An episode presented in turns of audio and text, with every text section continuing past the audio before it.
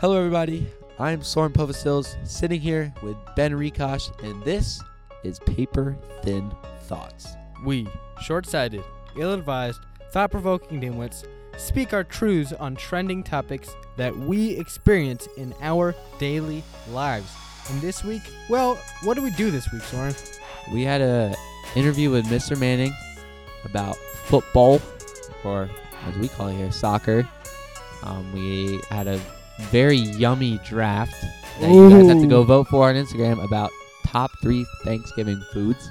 You heard the man. Vote for it on Instagram. Then we finished off with a ranged variety pick highlights. We had food, sports, basketball and sports, and back to soccer.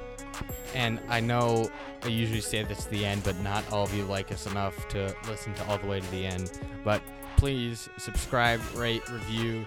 Leave us a question in the rating, 5 stars if you want. I would appreciate it, but you can put as many stars as you want. And that's how we, are going to grow as a community, and we really appreciate it. So thank you. Let's get into the interview. Or DM us on Instagram. Anyway, or text us. Email us. Literally text us. Whatever you want. Anything. Yeah. Come up to us. Slap us in the face. Perfect. Let's get right into it.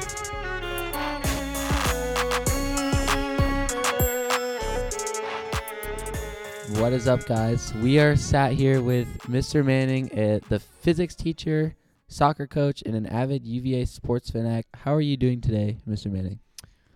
Ben and Soren, I'm doing great today. I'm glad you had me on today. Should be a lot of fun. I'm looking forward to kind of talking a lot about soccer and what else you want to chat about today. Yeah, thank you for taking the time. On a scale of, let's say, 49 to 72, how excited are you for the World Cup? I'll be totally honest. I mean, I forgot it even started. It was just tough because as a soccer coach, you keep that, you circle that date. But, I mean, it's the whole kind of all the vibes are off, which, I mean, there's a lot of long conversation we had about it. But I just think it's kind of odd to start with that it's in November. And I understand the reasons why. But it does not feel like it should be going on right now, fighting between all the other sports I've been watching so far.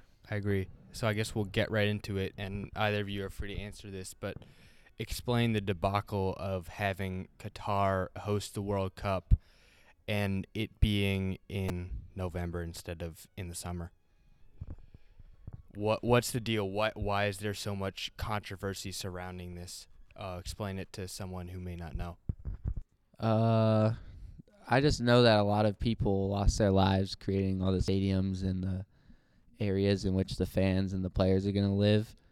But I don't know. I think how it's decided where they play is it's like a FIFA Congress, basically, where there's a ballot and people cast their votes, I guess, like officials. I don't know. I'm not too informed on the controversies. I know that they buy fans to put on the streets. Yeah. They just put T-shirts on civilians to represent a large following within their country for FIFA and the World Cup. But other than that, I'm not too familiar. I have a stat I saw this morning up here of how much it costs to host the World Cup for every World Cup since 1994, and it's a graph. It's amazing to look at. This is the most expensive one by miles. The second most is $15 billion, and that was Brazil in 2014. And this one in Qatar in 2022 cost $220 billion for all of the infrastructure and stadiums and employees and everything like that. So it's crazy to see that the impact it's had on the culture there and everything like that. Mr. Manning, do you have a final that you would like to see, or like an underrated team, or... Do you have a team, like, I'll just get to it. Who do you think is going to win? All right. I think I'll go. So I'll circle back first to Ben's question to talk a little about that, because Soren, you had a lot of good things to add in there. Yeah. And I also want to point to anyone who's listening to this, we are currently watching the U.S.-Wales game. If you hear the three of us lose our minds, we're currently in the 74th minute. Just give me a heads up. If we lose our minds, it's because something wild has just happened in this game. But to kind of speak to the larger just kind of discussions about having the World Cup in Qatar and just the conversations about, like, how you choose. I mean, there's a conversation to be had about it has seemed like it really has not been a good fit But at the same time, it's a bigger conversation about what the purpose of the World Cup is. Because if the purpose of the World Cup is to host it in the countries that are most prepared to have it, there's probably only about 3 or 4 countries. I mean, probably you could argue most of Central Western Europe and the United States could host it with no problem if they needed to. But there's also discussion to be had as well about, is the purpose of it to spread the influence of soccer? And if that's the case, then having it in countries that don't necessarily host it is part of the discussion. Now, I agree 100% though. Qatar built this from scratch. I mean, everything they have, everything you're seeing right now did not exist before they won the bid. And I mean, they pretty much show what it's like if you have an unlimited source of money, in this case, their oil deposits. Yep. You can pretty much build all of this from nothing. There are much bigger questions about, was it worth it? Like Soren was pointing out, there's been a tremendous loss of life, and there's an argument about how much has actually happened. The fact of the matter is, I would argue any loss of life that went into building soccer stadiums is too much. It's a soccer stadium. Yeah. I mean, it doesn't matter. It's a soccer stadium. What's it going to be used for once this is done? It's not. I mean, that's the thing. Like, there's a there are plans and official stories about what it might be used for, but it's a soccer stadium. There's only so many things you can do with it. And Qatar has less people than, I mean, the Richmond metropolitan area. I mean, honestly, there's a reason that they didn't have all of this infrastructure needed. There's such a small country with such a small population that it's unfathomable to see what they've built in such a short amount of time. Yeah. And I mean, it's interesting. I'm glad we're having this conversation because it's the two sides of the coin, talking about the cost of this, but at the same time, there's still World Cup going on. So you still ask the questions, who do we think our final favorites are? Who's our underrated team? And I mean, it's a tough conversation to think about and kind of a tough thought process about what you're watching. But at the same time, Qatar is just, it's cost so much. But at the same time, just like you said, Ben, Brazil, $15 billion. Yeah. Brazil really didn't have a ton of the facilities they needed. They have a few because, I mean, it's the cathedral of soccer for many people. But at the same time, it's tough to kind of look like it's just with Qatar, the magnifying glass has been so large to see kind of all the different things. But I think, honestly, it's a larger conversation about all the stuff that goes into hosting the World Cup or the Olympics or any of these big events that there's celebrations of sports and unity and like cross-global kind of working together in competition. But they cost a huge amount of money. Yeah. For you kind of argue what the payback is. Well, and money is replaceable, but lives are not. And, you know, more so than times in the past, this World Cup and the preparation has led to a lot of loss of lives for, you know, the construction of all of these buildings and everything. I agree 100%. But to go to more, Soren, to go back to your question, so we'll cycle back talking about final favorites, talking about the, you know, the competition itself, because it is still happening. Mm-hmm. It is like, as much as kind of there's some things that are questionable about it, it's still happening, and these guys have worked as hard as they can to get here. I mean, I think right now this morning, England's definitely a team that you have to keep an eye out for. I mean, yeah. Putting 6 goals on any team in the World Cup is impressive. Giving up 2, I didn't have a chance to watch it. I saw that there were 14 minutes at a time. Giving up 2 always kind of gives you a little pause because, you know, that's goal difference. It's not probably going to matter in this group, but you don't want to have those little mistakes. I think the tough part, too, honestly, I mean, Soren, I don't know what you've seen, like the number of injuries going in. I mean, yeah. With Benzema being hurt for France, I mean, that's the reigning World Player of the Year that's not playing. I mean, there's a lot of injuries that some guys might not necessarily have brought into it if it was June or July because they have a month to kind of recover and get used to it. I mean, Premier League usually ends 2nd, 3rd week in April. Definitely. Yeah. That's a whole basically month and a half you have to recover. I mean, we'll see. England's always a good one, a good bet, even though everyone will say it's you know, just like England, they'll probably get far and then they'll choke like they always do. Brazil, all the heavy hitters. Brazil's always a good choice. Yep. I mean, we'll see the Argentina because, I mean, it's Messi. Yep. He said it's his last – no, we'll see. We said it's his last World Cup. You go to the – I mean, if he decides at some point he wants to leave Europe, go to the U.S., play in MLS for a few years, he might say, for one more World Cup, I'll hop on as a super sub. But yeah, Argentina, again, is always designed kind of around Messi, and they always have a shot with him. Uruguay, same thing. They always have – not with Messi, but – they're always strong, always have a good team. They have a ton of World Cup experience and some new guys that are really young that bring a lot of energy. And, I mean, the U.S., when we're watching the game right now, the first half, I don't know if y'all had a chance to watch in class, but I mean, they looked, the U.S. looked great. Yep. But at the end of the day, too, I mean, they're attacking for 45 minutes. They got that goal. But if you're only going to get one goal, I mean, we're seeing it now. They're having to defend a little bit more. And you're kind of wondering, like, if they can kind of, if they have the guys to do it, we'll see. I'm curious. I think, but the U.S. could be a sneaky good team coming out of their group because Iran's clearly in disarray. Yep. If they can hold on to this game, they got the leg up on Wales. There's no reason why they can't come out of their group. Yep. Yep. And they're young. They're all really young and fast and healthy. Their goalkeeper's been putting a lot of good saves on. And their defense is looking decent. I'd say the U.S. defense is all right. And that's all they got to be for right now anyways. And this is an experience that we haven't had in 8 years. Yeah. You know, the U.S. wasn't in the last World Cup, so it's special to see. Like, for that first goal what wasn't an hour ago, that was really cool to see, you know, just around the country. And, I mean, let's be honest, too, like, this is all about in the next 4 years. Like, as far as they can go, that's great, but this is about the experience so that in 2026, when we're on U.S. soil, that's what this is. Like, that is the date to circle because all of those guys now, Pulisic, Tyler Adams, Weston McKennie, all of them, 23, 24, 22, they will be like in that they'll be in that prime age range, and they'll have four more years of club experience under their belt. So like that's really, it can't be understated how important it is that they're in this World Cup because they need that experience so that in 4 years they've been here before because that's going to be an experience unlike any other World Cup. Yeah. And you spoke. Do you have any thoughts, feelings, predictions, hopes, dreams for the U.S. either now or in 4 years or 8 years? I think it's one of those things we're going to see. There's a lot of young talent on that team. Mm-hmm. There's a lot of good players. Technically, they're the best U.S. team you've probably ever seen. Yeah, yeah. But you know, we also got to see a little bit if they have that grit and their determination. I mean, right now they're sitting in a 4-3-3. We're going to see defensively if they can hold on to it. And I think in 4 years when they're fully healthy, because I mean they got some big guys, especially on defense, that are out this year, and like that's. They're scrambling a little bit on the back line to make sure they got all the guys they need. But I think in 4 years, oof. It seems to me like right now they're probably not good. We got a PK. All right. Let's see if VAR takes 10 minutes to review this. We'll see. That's not good.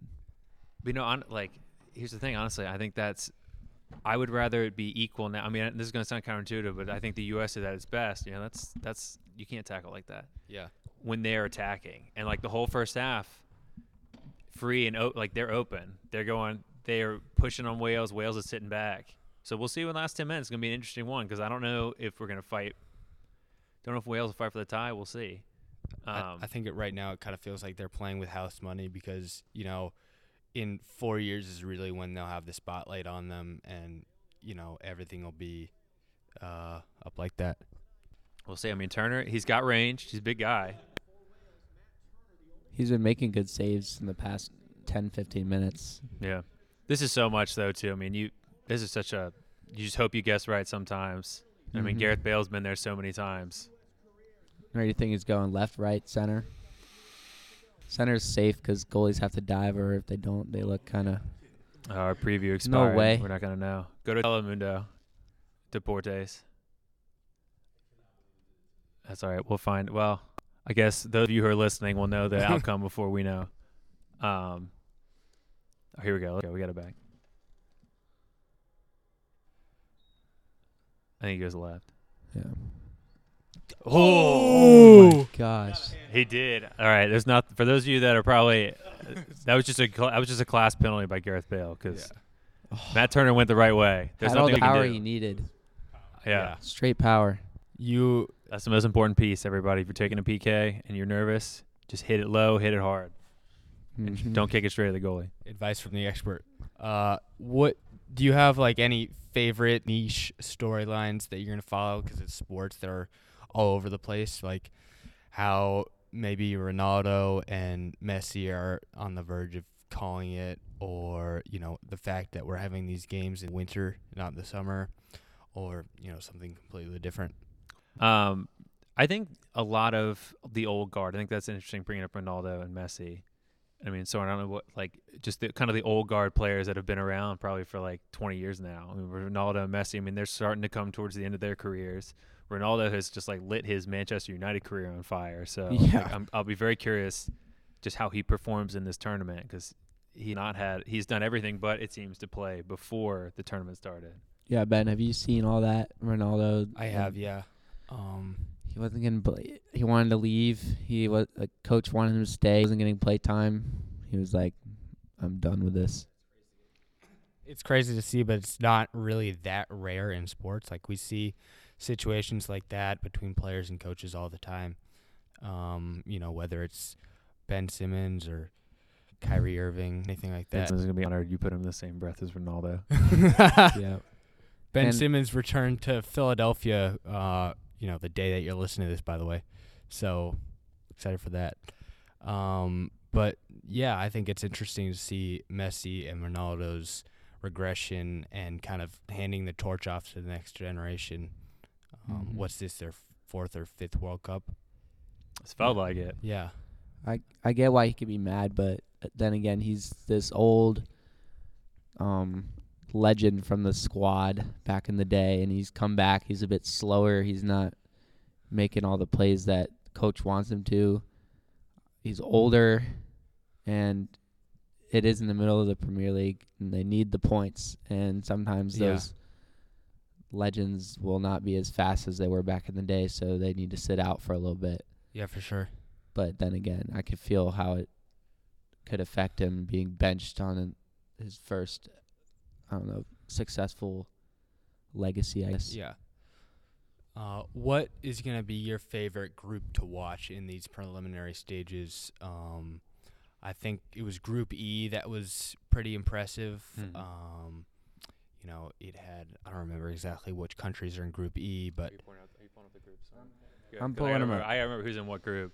I think that when you look at groups, I know the Netherlands and Senegal played earlier today, and the Dutch won. Yeah. That'll always be interesting because the Dutch are always a strong team. Senegal usually is a very strong team, and I mean they had some moments against the Dutch this morning, and a couple. I don't think Mendy is particularly their goalie. I don't think he's particularly healthy at the moment because he's Chelsea goalie, or one of them, and he's been hurt off and on the past probably 3 months. What we got, Soren? Group C, Argentina, Saudi Arabia, Denmark, Tunisia. Group C again. Oh, no, I'm not smart. Group C is Argentina, Saudi Arabia, Mexico, and Poland. Group D is Denmark, Tunisia, France, Australia. Group F is Morocco, Croatia, Spain, Costa Rica. E, this is the tough one. Pretty decent looking one. Germany, Japan, Belgium, and Canada. Okay. So the two, I mean, whenever you're a North American soccer fan too, you always look at how Mexico and Canada are going to perform. Mexico, I would say they have a group they should be able to get out of. Yeah. I think I know you never say easily just because you never know how these work, but they should be able to get out of that tournament or that group, I think, without a ton of trouble. Yeah. Canada will be interesting because, I mean, they've arguably been the best team in North America the past probably like 6 months to a year. So it'll be interesting to kind of see if they can put it all together. Because, I mean, honestly, we talk about the U.S. and how it's important for them in 4 years, but it's the same thing for Mexico and it's the same thing for Canada. I mean, they're going to be, even though there's only going to be about maybe 6 to 10 games played, that's still games where, they're going to be on their home soil. And honestly, the Mexican team, for a lot of times, they have more fans in, Houston and Dallas and those various places. Yeah. I think it's cool how they're doing it in like 3 countries next year. But I think Group E is definitely one to watch. Mm-hmm. It'll be interesting to see. Some of them, the group with France is interesting only because with Benzema being hurt and a few different injuries for the French team, and they've had some behind the scenes stuff, I feel like, where it just hasn't felt quite right. Like the vibes have been off. That might be a group where someone might be able to sneak through. Yeah. And we'll see. I think the French probably won't have a problem when all said and done, but all it takes is one game where the first game where, if some things aren't off, you don't have Benzema there, who you're used to having kind of maybe cleaning up some mistakes or keeping things moving, and it might open the door for someone else in that group. Yeah. I think I messed up again. They've got this weird thing where it's crossed, so that's Group F. What the heck? Okay. Group E is actually Germany, Japan, Spain, and Costa Rica. And Group F is Belgium, Canada, Morocco, Croatia. Group E is tough. Honestly, those are both tough groups. Yeah. Because Morocco is like Croatia is always strong. Same thing. They got a lot like with Luka Modric. They have a lot of guys who have been there before. Yep. And even though they're probably a little bit long in the tooth at this point, experience matters in these tournaments, especially in the group stages. Like experience matters, and they've been there before. Yeah. All right. So watch this. So you were just saying how experience matters, and we were talking about Messi, Ronaldo, those older guys earlier. How is losing 17 seniors on the CHS soccer team going to affect how you think that, you know, the team might play this year or anything of that? Like, what did those seniors mean to you? Oh, jeez. Good transition. Good work, Mike Turner. That was a good run. Yeah. Wales had a great run. We're in the 80. What are we in? 86th minute? 86th minute. Just had a great run, but 88th minute. Matt Turner, great save. So it'll be, I mean, last year was a great year. I mean, I've been an assistant coach here now. This will be my fifth year. We've had a lot of great teams. And last year, another one of those, you know, very strong teams, had a lot of great guys, a lot of seniors that are important to the team, but a lot of guys, underclassmen, that are important to the team as well. Yeah. It'll be one of those things where, you know, losing a lot of that experience can be tough. But, I mean, we got guys that are ready to step up. We got a lot of guys, you know, from JV that are ready to step up a little bit as well. Yeah. And we'll see. I mean, we might have to adjust the style. I mean, Soren, I don't know, like, you're going to be one of those guys. So I don't know what you were kind of thinking going into the season, like what your mentality is. It's going to be – we're going to have a very young squad, I'm feeling. There's a lot of JV players who have been keeping up with club that I've seen over social media, so that'll be very good. I feel like sometimes in the past we've had coming to tryouts as players that are just playing high school. Yeah. They don't have club experience, but I've seen a lot of club play from the off season this year so far, so I'm very excited to see that. We've got some juniors who are very solid. We have good goalies. Kept our goalies for a long time. But as you're saying, like, youngsters who play at a high level aren't necessarily a bad thing. Like, look at the U.S. team here. It's succeeding pretty well. Exactly. The U.S. is all full of youngsters, and they're looking very good. I feel like that could be replicated. CHS, I feel like we have the same skills as the U.S. team. Yeah. We could definitely be in the World Cup right now. The stoppage time in this tournament has been wild. Yeah, is that does that say 9? It's +9.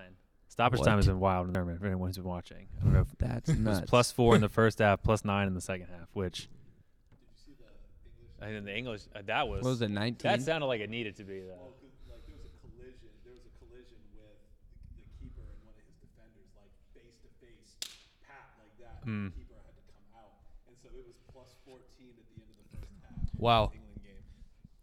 England game.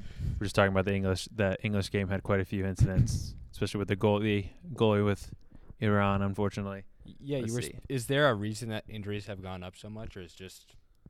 I think part of it is you're just looking for it, and just sometimes it's coincidence. Yeah. But I mean, you're getting these guys who are, they're in the middle of their season, so they're already like they've been playing a month and a half now. There's a lot. I mean, the soccer season now, especially in the professional level, is almost it never stops. Yeah, yeah. I mean, that's tough.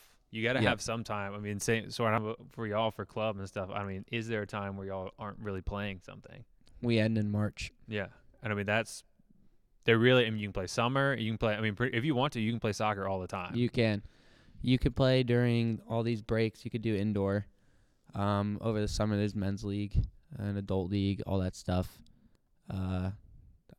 Yeah, you can play soccer whenever you want, basically. You can go play cars, pick up every day. Do you like that, or you think that there should be more like of a structured schedule? I feel like it's really good. I like having the opportunity to play whenever I can.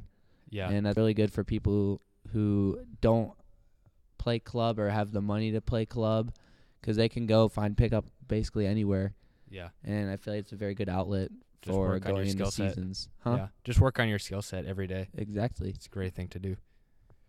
And it's very valuable for especially the younger generation of the U.S. and all these other countries that are able to play. I mean, soccer's been a very big thing for as long as it's been around, I guess. It's the most played sport in the world, and I think having the opportunity to play is very important to keep it going, basically. Yeah. Keep its name on the board. Awesome. So we'll round it out here with a couple quick fire questions for Mr. Manning. Absolutely. First off, do you have a hot take? It can be anything. Is a hot dog a sandwich? Does pineapple belong on pizza? Totally random. Any hot take. Oh, that's easy. That's like I've already been saying it all today, and that is that the U.S. uniforms look terrible. They are awful. Like whoever looks the best at this World Cup is going to win. So that's like obvious, and that collared jerseys are collared jerseys should ever win the World Cup. Yep. Do you have a favorite uniform?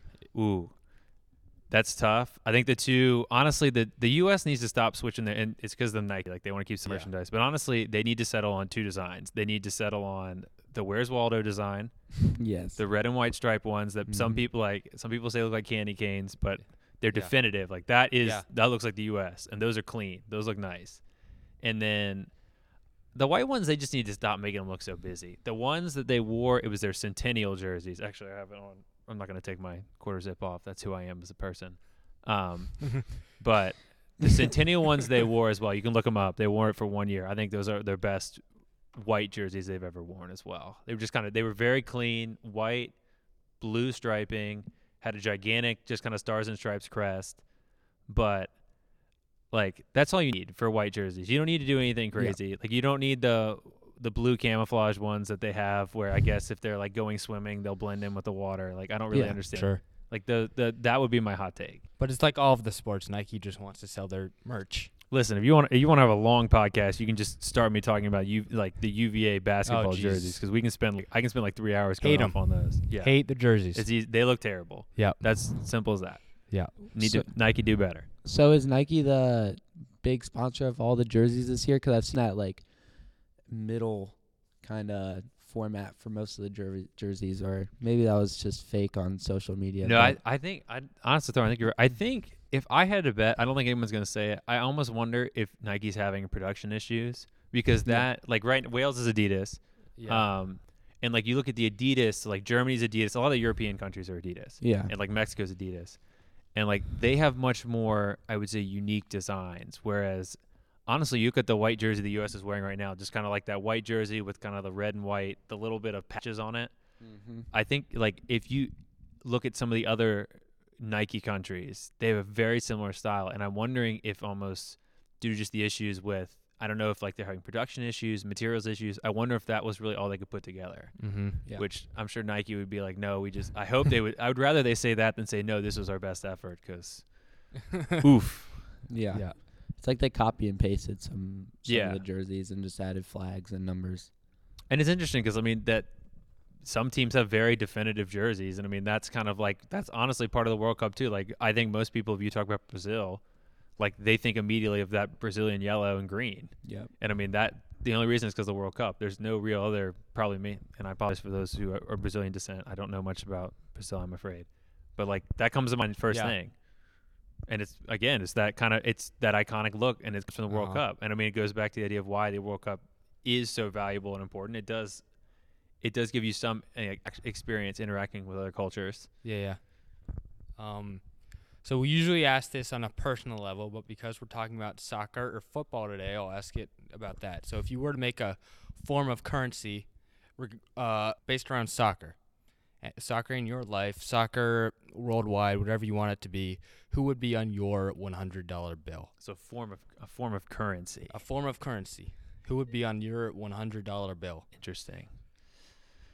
That'd be tough. It really depends on kind of what I want to go with. Because if I'm staying CHS local, it either needs to probably be Martin because he's got two rings. Yeah.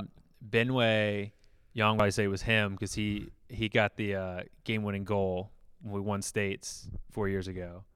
I think it would probably be for me that the soccer player that really sticks in my kind of mind is probably Landon Donovan. At least for me, because when growing up, I played midfield. I would not say I modeled my game after him because that would give me way too much credit that I was really studying and whatnot, you know. But I mean, Landon Donovan just is he stuck around. And I remember like when he was left off the World Cup, yeah, in Brazil. That really, I thought that was a wrong decision. I still think it's a wrong decision, but I would probably put Landon Donovan just in terms of who's been one of those like influential U.S. players. Whether or not you think like technically he's one of the best players in the U.S. or just like in terms of his performance, like I don't think you can think of one that's been more meaningful to U.S. soccer. Yeah, at least that I can, off the top of my head. Totally, awesome. And what is a great piece of advice that someone has given you that you want to share with everybody? It can be about anything. That's tough. More just because I've had quite a few people share advice over the years and whatnot.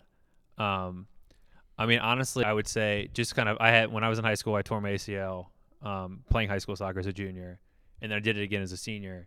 And I just kind of think it's one of those things where I've had a chance to kind of not be able to play soccer. And I mean, just kind of, and a broader thing is just like making sure that when you have a chance to do something, you do it well. And that can be something where people are like, well, that kind of is like a try hard mentality, or like that seems a little extra, and that's still fine. I understand that. But just like, you don't know how many chances you're going to get to do something. So making sure you do it well the first time, like you can, whether it's playing, whether it's practicing, like making sure if you're at practice, like you're making those passes you need to, you're getting those reps you need to, like not skipping when you're doing conditioning, like making sure you run through a whole thing. Like, yeah, at the end of the day, it's only going to affect you. Like, it's not going to affect your coaches. It's not going to affect like your teammates. Like, it affects how good you're going to do.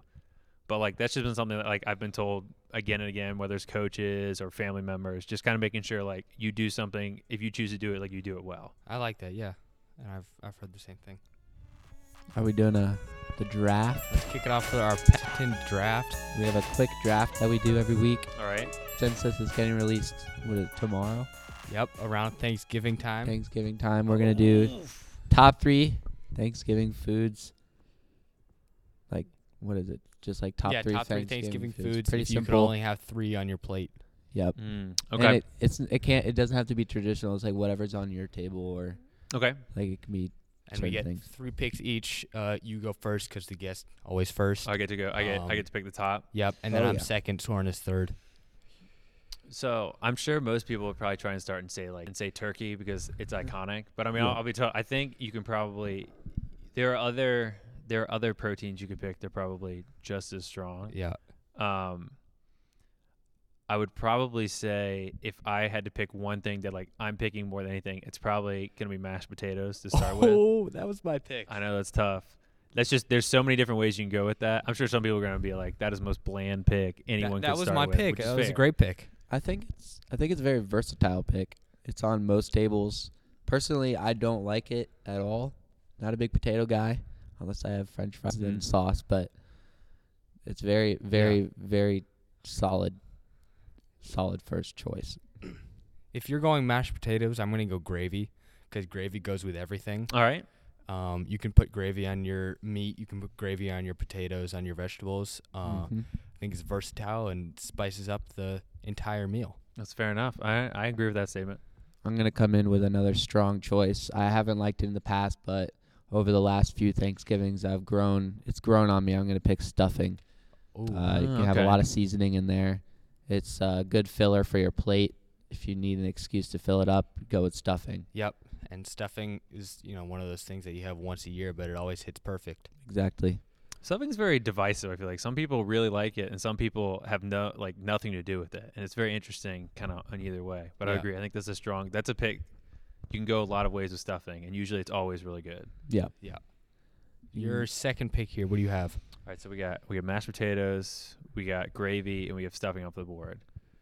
Intriguingly enough, next I'll have to go with turkey since no one took it first. This is very hot. Well, I was waiting for one of us. Like, got to get that protein in there. Hot take here. I don't like turkey. I have it once a year and reluctantly. You don't cook it right then. I mean, I think it's an interesting taste, but if I were making a sandwich or something with cold cuts, I'd rather ham or salami. And I think it kind of goes to, in all fairness, like, what do you put on turkey probably to make it taste better? You probably put gravy on it. Yep. So when you eat turkey, you have a bite and you get the mashed potatoes, you get the vegetables, you get everything in. Rare is it that you get actual turkey. It's definitely, I do agree. I think I'll have turkey twice for that exact same reason. But I also am going to go with Soren a little bit too, that turkey is tough. Turkey is very tricky to actually cook correctly. So like when it's cooked well, it's not dried out and whatnot.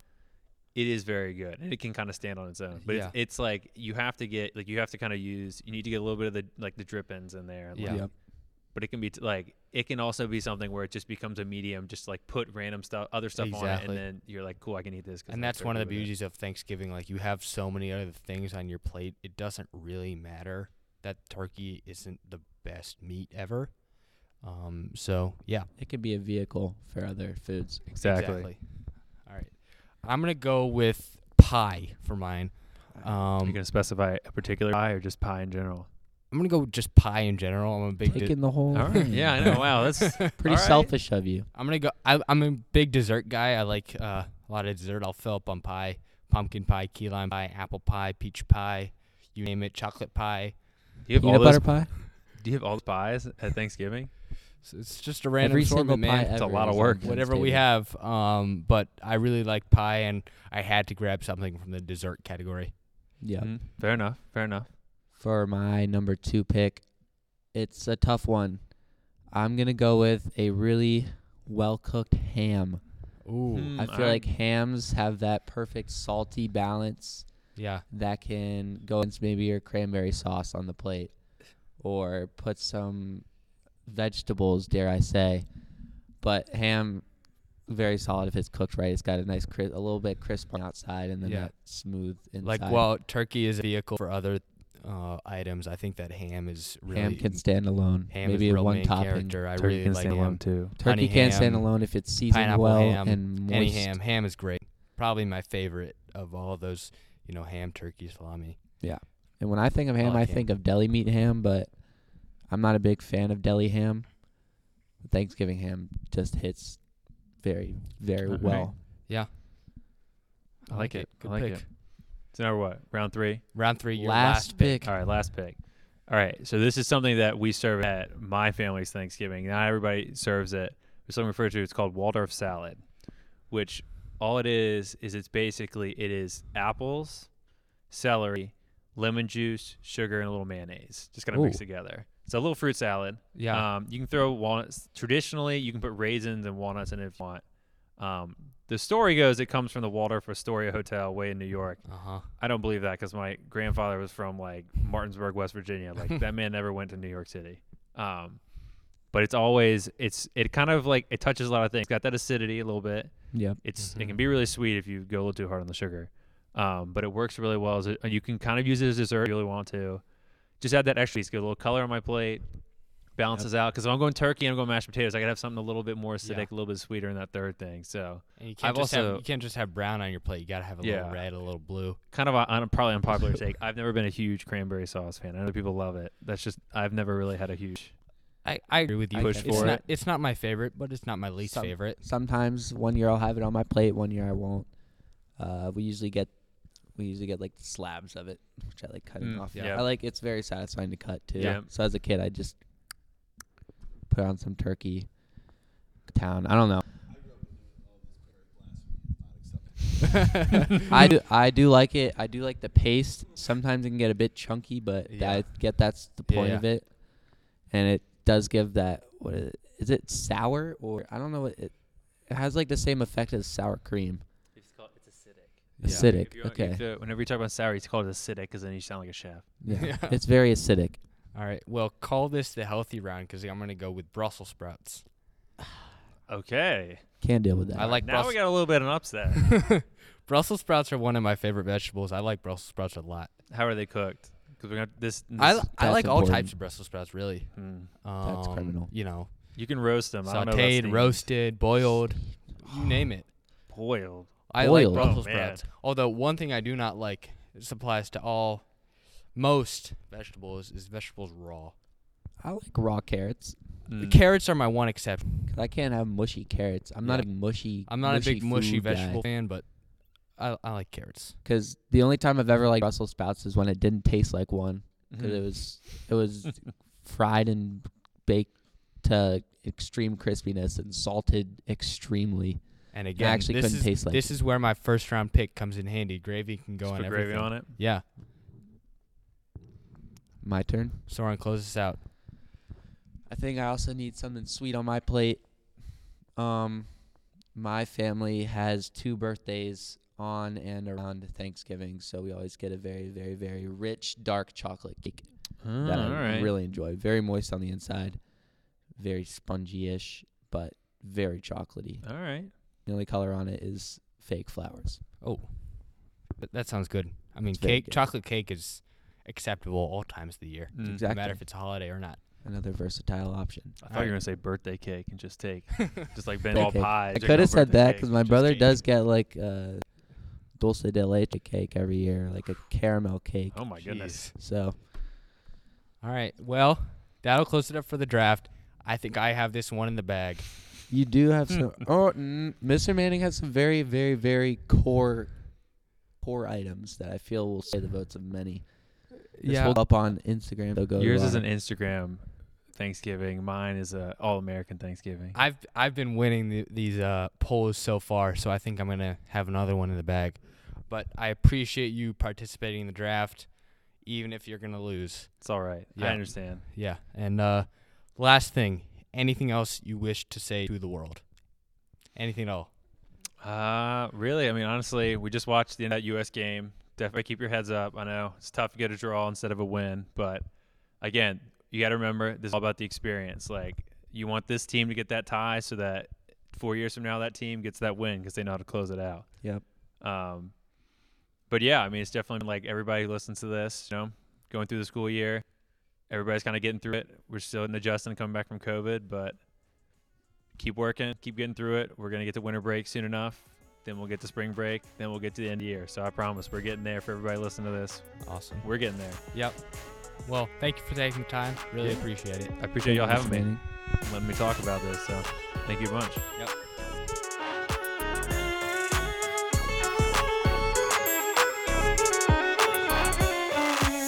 Welcome, everybody, back to the highlights. We are thrilled to have that very, I'd say, passionate United States interview with Mr. Manning. Ben, what were your thoughts on that conversation we had? It was a great long conversation. We appreciate him taking the time. Super excited for this World Cup, especially it being something that the entire world can unite over, which is something we desperately need in these tough times. So yeah, I'm overall really excited. Looking forward to all of the different storylines that we talked about and, you know, obviously the impact it's had in Qatar and everywhere over there and the people over there especially. Yeah.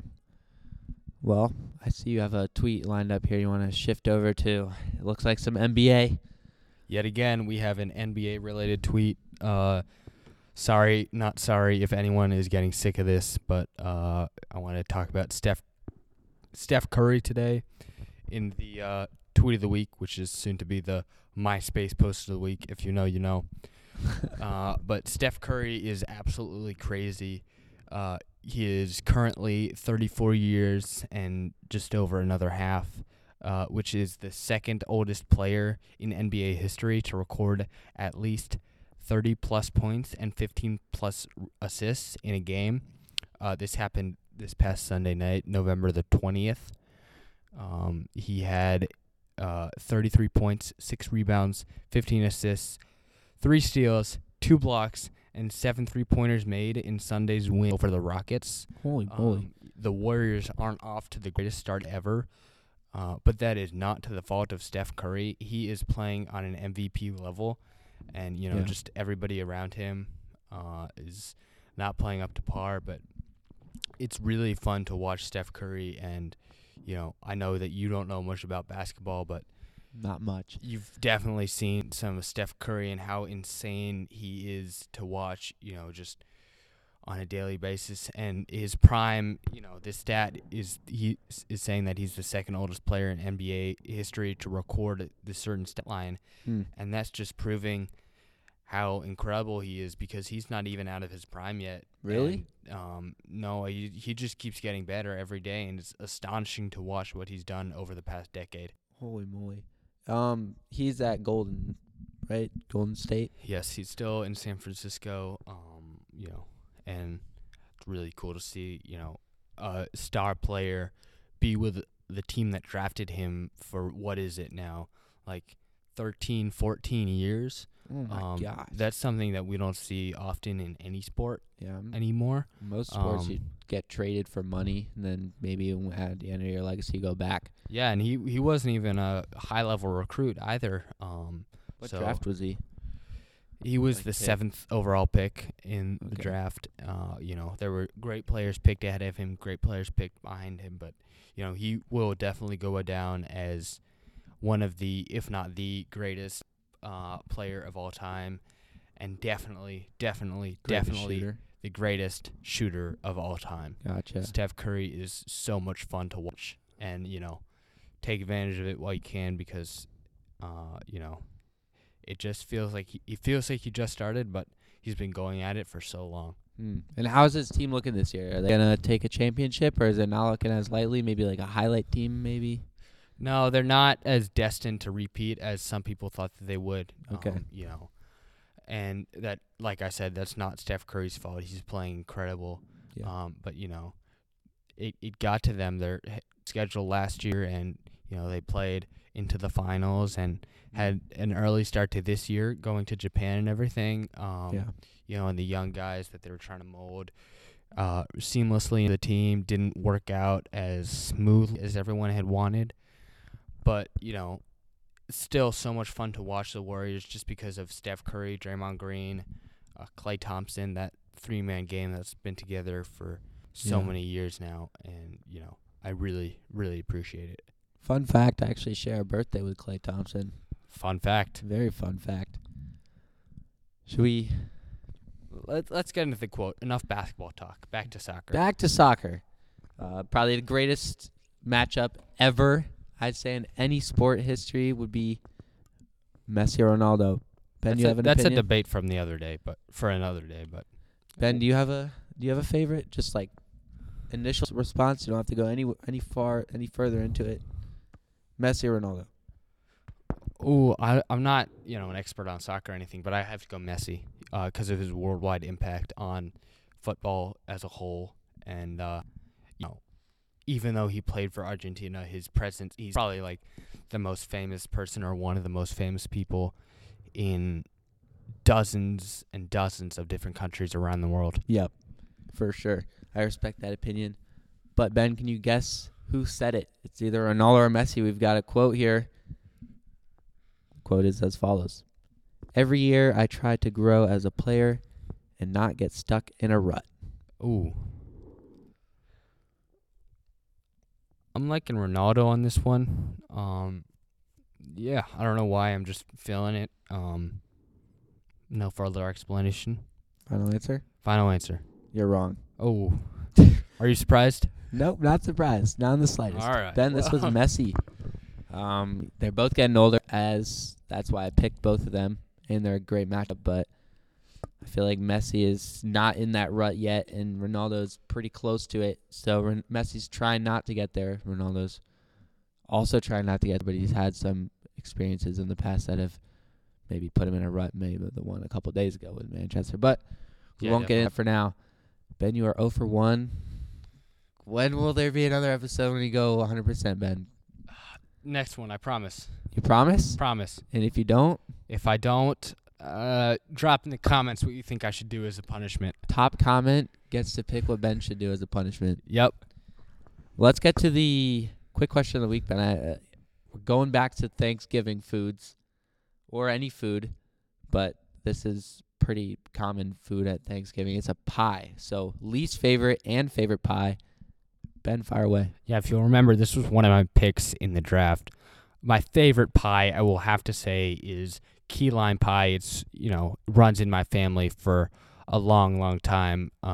It's so many different people's favorite pie, and I just think that the balance of bitterness and sweetness goes really well, and, when key lime pie is done right, it's awesome, and I really, 100% really like key lime pie. My least favorite, I'm not entirely sure on. How about you go first, and I'll get back to you. Okay. Favorite pie. On the Google Doc right here, I have it listed as peanut butter, but I just thought of my actual favorite pie. Very, very, very solid pie. Best one I've ever had. It's a Samoa pie. So do you know the Samoa Girl Scout cookies? Yeah, is it like that? It's literally, it's so good. So it's got a like cream base, caramel, like top layer with coconut shavings on the sides and top, and that graham cracker crust. Yeah. Holy cannoli. I had it in the Outer Banks near, what is it, Hatteras Island? Uh-huh. A place called Route 12. Nice. Yeah, solid pie. Had it with my grandmother. And very, very, very good pie. You mentioned peanut butter pie. Peanut butter pie? I don't think I've had that. Peanut butter pie is literally peanut butter on a pie. It's sweetened a little bit more, and there's typically some cream filling somewhere in there, but it's mostly just peanut butter filled, like peanut butter flavored cream. Very, very soft, very, very light, sometimes a bit thick, but you get some whipped cream on top, that graham cracker base or whatever base you want. It's a very solid pie. You can't go wrong with peanut butter if you like it. Cool. I'll have to look out for it. Least favorite pie. What's your answer? My answer, I'm not a really big fruit dude with pies. Oh. So I'm not a big apple pie guy. I can't deal with warm, chunky fruit. I can't do it. Come on. And it's mushy. I can't deal with that.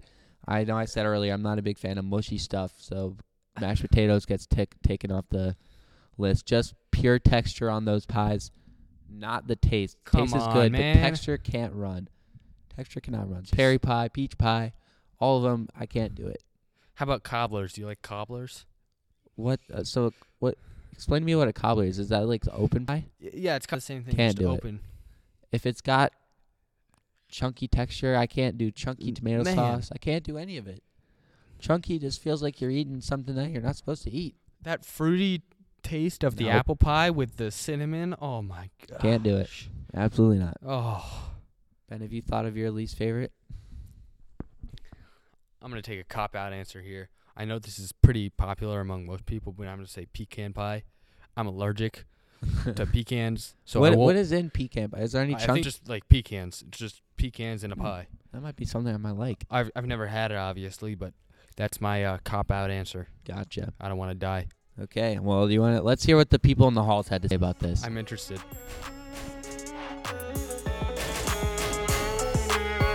What's up, BTT listeners? Who am I here with today? This is Mr. Wood.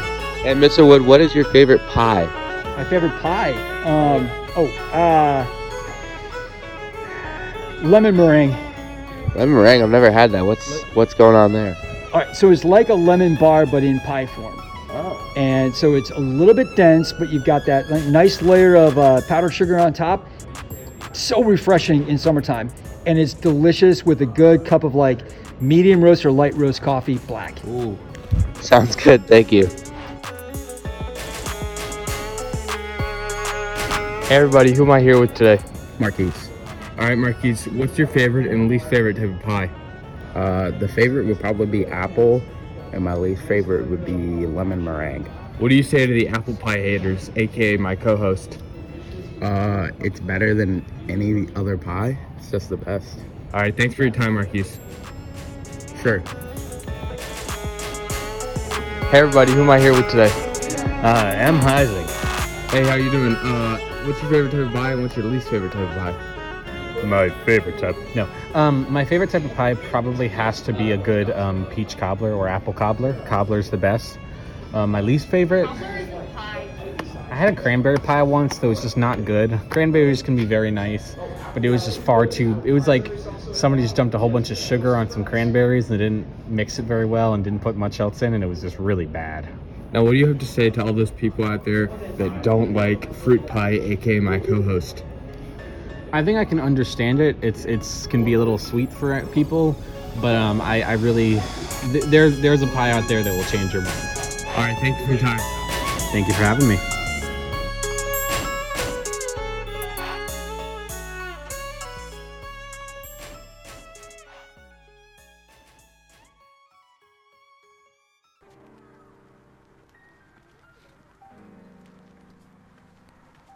This has been the Paper Thin Thoughts podcast. Thank you for listening. Remember to subscribe to us on your preferred podcast platform and leave a rating or a question that could potentially be answered in the following episode. As always, I'm Soren Povacilis, accompanied by Ben Rikosh. Keep up the thin thoughts and stay tuned for next week's episode. Paper Thin Thoughts is produced by the Charlottesville High School Podcasting Network. Executive producers are Jen Horn and Dave Stipe. Senior producers are Ben Rikosh and Soren Povacilis. This episode was edited and mixed by Ben Rikosh. Music production is created, thank you to Jacob Lightbourne, Miss Waters, and the CHS music production team. Thank you to Mr. Rashad Pitt and the rest of the CHS faculty and staff for the support. PTT out. Boom.